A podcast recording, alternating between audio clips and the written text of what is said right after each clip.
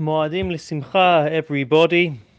Happy Sukkot to everybody with us, and it's so exciting to continue with the beginning of Sefer Shemot.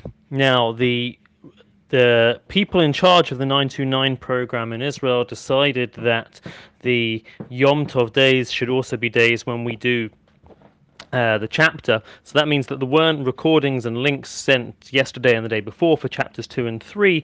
So I'm going to try in my piece now to try and share a an idea which really runs through the chapters, uh, not just of today, through the stories and the texts, not just of today's uh, Perek, Perek Dalad, chapter four, but also the previous two days' chapters as well. In Perek Bet, chapter two, we meet the young Moshe. Moshe, who we are told is smuggled away as a baby, away from his family, in order to have his life saved, grows up in Pharaoh's palace, and he is somebody, as we are presented throughout the chapter, who the passion for justice runs in his bones. First, he sees the Egyptian attacking the Jew on the street, and he intervenes, slaying the Egyptian. The next day, he atta- he sees the two Jews fighting with one another, and he intervenes to bring peace between the two of them.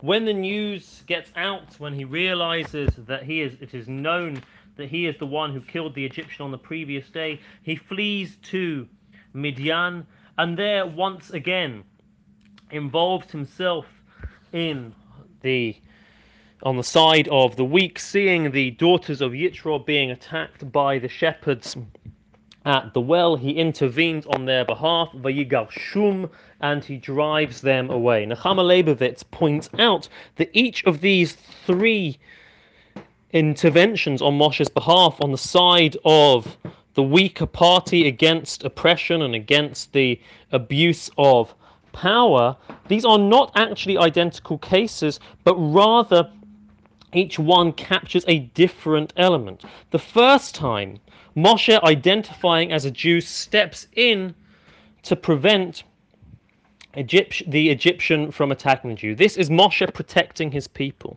But the next time, this is not an external attacker, but rather it is an internal fight.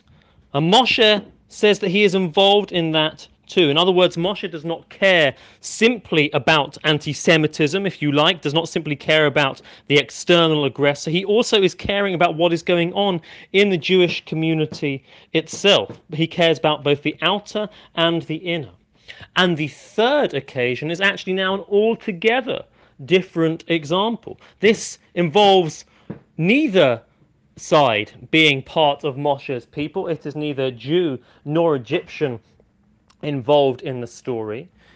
Instead, rather, it is Midianite shepherds against Midianite women. Moshe, in theory, has no connection to this whatsoever, and yet Moshe gets involved once again on behalf of the weak. This is who Moshe is. He has the passion for justice burning in his bones. That is chapter two, and that is clearly our introduction to Moshe and why he matters so much.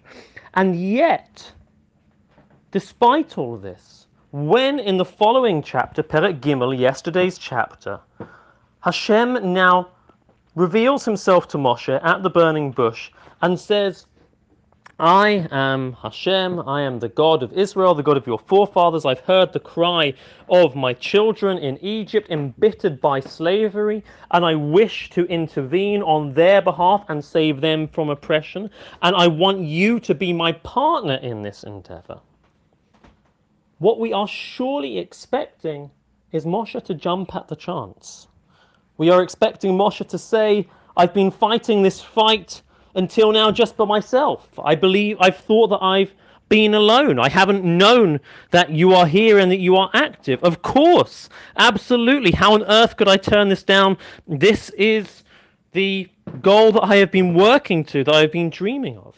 And yet what we have instead is Moshe's huge reluctance to actually take up God's offer. Chapter three, once Hashem has made his offer, is instead filled with many of Moshe's hesitations.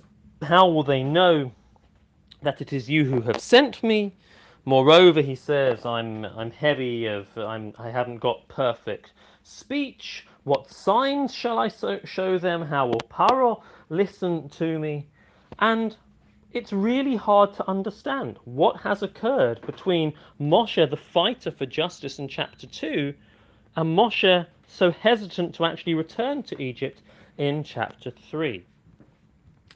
And the answer is an extremely simple one. It's one which actually just involves reading a few verses and doing a basic bit of calculation, but which should actually fundamentally change our understanding of the whole story. And that is the few verses at the beginning of chapter three, where we read as follows. Well, Moshe Haya, pardon me, not, I beg your pardon, the verse is at the end of chapter two. Pasuk Kaf Gimel, verse twenty-three. V'haya b'yamim harabim hahem. It was in those many days. V'yamot melech Mitzrayim, and the king of Egypt died, and Israel groaned from their heavy labor. V'yar Elohim et b'nei Yisrael, and God saw the children of Israel and remembered them. And then we go on to describe Moshe being a shepherd and God appearing to him at the burning bush. It was in those many days. How many days? Let us ask ourselves. Oh, it is Moshe in chapter two, when he runs away from Egypt. The Ramban suggests that he is twelve. Now, whilst that might be on the lower end, I think everybody would agree that he is a young man. We see in front of us a young man. And yet, how old is he in chapter three when God reveals himself to him? Here we just need to do a little bit of a calculation backwards. Well known it is that Moshe dies aged one hundred twenty. Well known it also is that for the previous forty years he is leading Israel through the desert. In other words, one hundred twenty minus forty equals eighty. Moshe leads the people out of Egypt when he is aged eighty. Moshe, as we have said, runs away from Egypt the first time as a young man, even let's say he is twenty.